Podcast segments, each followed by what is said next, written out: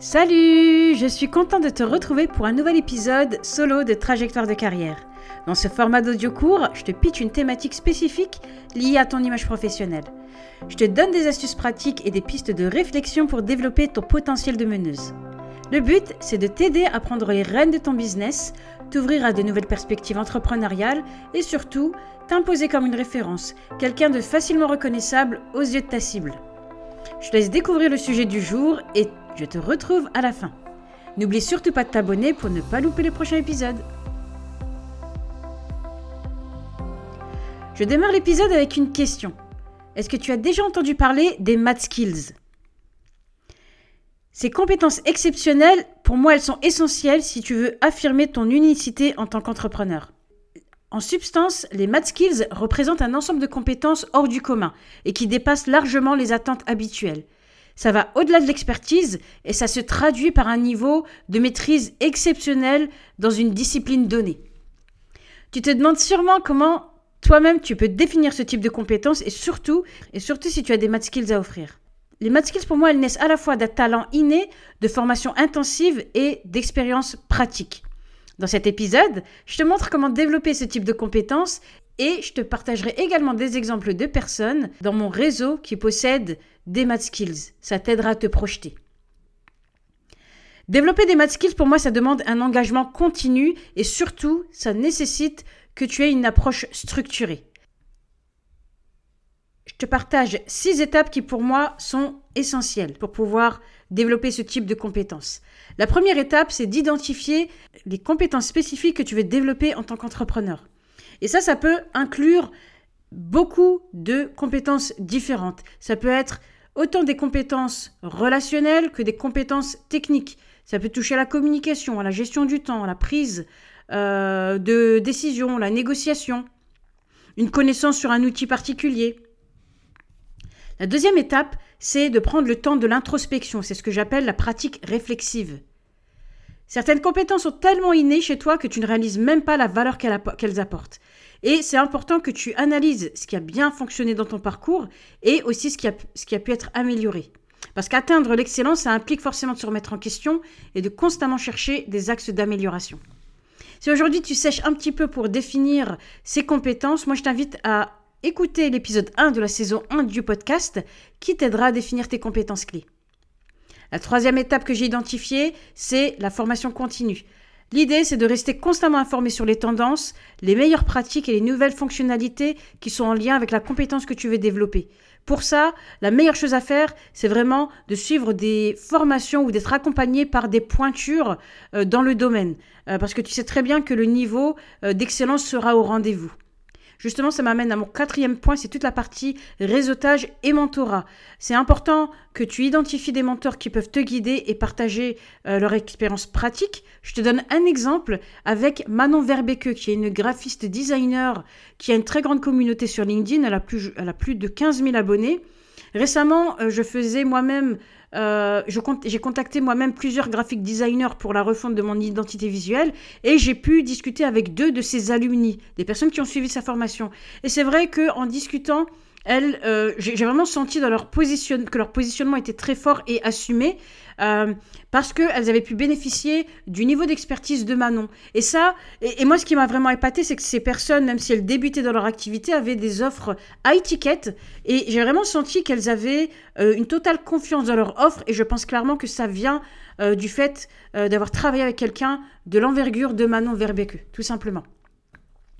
Cinquième étape, c'est euh, ben, vraiment le développement de tes compétences. Euh, l'idée ici, c'est de définir les compétences supplémentaires que tu veux euh, acquérir pour te rendre encore mieux identifiable. Par exemple, si tu es coach en développement personnel, tu peux cibler des domaines comme par exemple la maîtrise de la psychologie positive. Ça, c'est un sujet qui peut vraiment te permettre de te démarquer. Ces super compétences doivent vraiment devenir une seconde nature. La dernière étape pour moi, c'est d'articuler tes offres autour de ces super compétences pour en faire la promotion. Et pour moi, rien de plus euh, efficace que de collecter des retours de clients qui peuvent justement témoigner euh, de la différence que tu as pu faire chez eux. Et pourquoi pas aller jusqu'à partager des études de cas qui vont vraiment détailler bah, toute la transformation que tu as pu euh, apporter auprès de ces clients-là. L'idée ici, c'est de te positionner comme quelqu'un qui ne, pas, qui ne propose pas du contenu vu et revu et réchauffé, mais bel et bien une nouvelle approche et une nouvelle perspective à ses clients. Je vais maintenant te donner des exemples de personnes dans mon réseau qui, euh, pour moi, ont clairement des math skills. Et pour être honnête, je suis même pas sûre que ces personnes-là euh, s'en rendent compte. C'est pour te dire, je vais commencer avec mon assistante virtuelle, Rebecca. Euh, ce que j'aime chez Rebecca, c'est que elle a toujours été force de proposition. En travaillant avec elle, elle a toujours élargi le spectre d'opportunités possibles par rapport à mes demandes. Elle a une créativité qui est illimitée et elle a vraiment peur de rien. Elle est toujours prête à relever les défis. Elle n'a pas peur de tenter de nouvelles choses. Euh, et, et, ce que j'aime par-dessus tout, c'est que quand on lui émet une demande, elle va vraiment aller chercher des solutions euh, vers des choses qu'elle connaît pas forcément. Par exemple, elle a, je lui ai sollicité pour mettre un quiz interactif en place, euh, même si elle n'avait jamais fait ça avant. Pendant notre échange, pendant la discussion en visio, elle est littéralement allée sur Internet pour aller regarder ce qui se faisait. Elle a testé des outils en live. Euh, elle m'a questionné pour savoir ce que je voulais mettre en place. Et, j'ai trouvé ça super qu'elle m'accompagne dans ma réflexion. Et c'était vraiment une, un accompagnement en co-création. Et, et, et pour moi, ça fait clairement la différence. Je sais que la plupart des assistantes virtuelles ne vont pas jusque-là. Euh, et c'est vraiment comme ça que moi, elle se démarque par rapport à une autre. Un autre exemple qu'elle a mis euh, en place auprès d'une autre cliente, c'est un processus d'automatisation qui inclut un chatbot. Encore une fois, il s'agissait euh, d'implémenter un outil qu'elle ne connaissait pas, mais c'est un outil qu'elle a décidé de tester parce qu'il est de plus en plus utilisé dans ses, euh, parmi ses clientes et c'était important pour elle de pouvoir offrir cette, ce type de technologie à sa clientèle. Et pour moi, ce que ça veut dire, c'est qu'elle a toujours une longueur d'avance par rapport à une assistante virtuelle lambda. Je donne un autre exemple, c'est celui de Anne-Claire Leca qui m'accompagne dans le développement de mon podcast.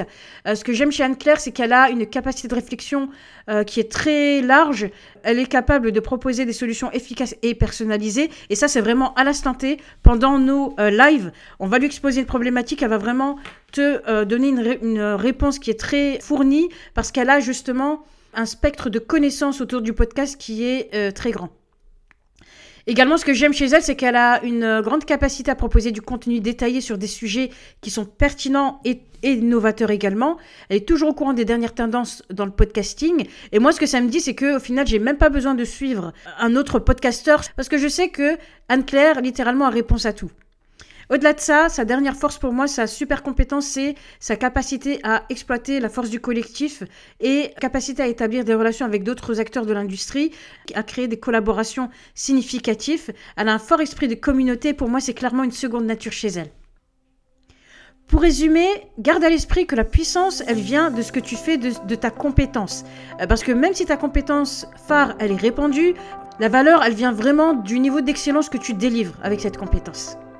Voilà, c'est la fin de cet épisode. J'espère que le contenu t'a plu. Et si c'est le cas, ben moi je te demande simplement de le faire savoir avec un commentaire ou 5 étoiles sur ta plateforme d'écoute. N'hésite pas à partager l'épisode à une personne de ton réseau que ça pourrait aider. Euh, moi, ça me, ça me permettra vraiment d'augmenter la visibilité autour du podcast et de toucher un public plus large. Je te dis à très vite pour un prochain épisode.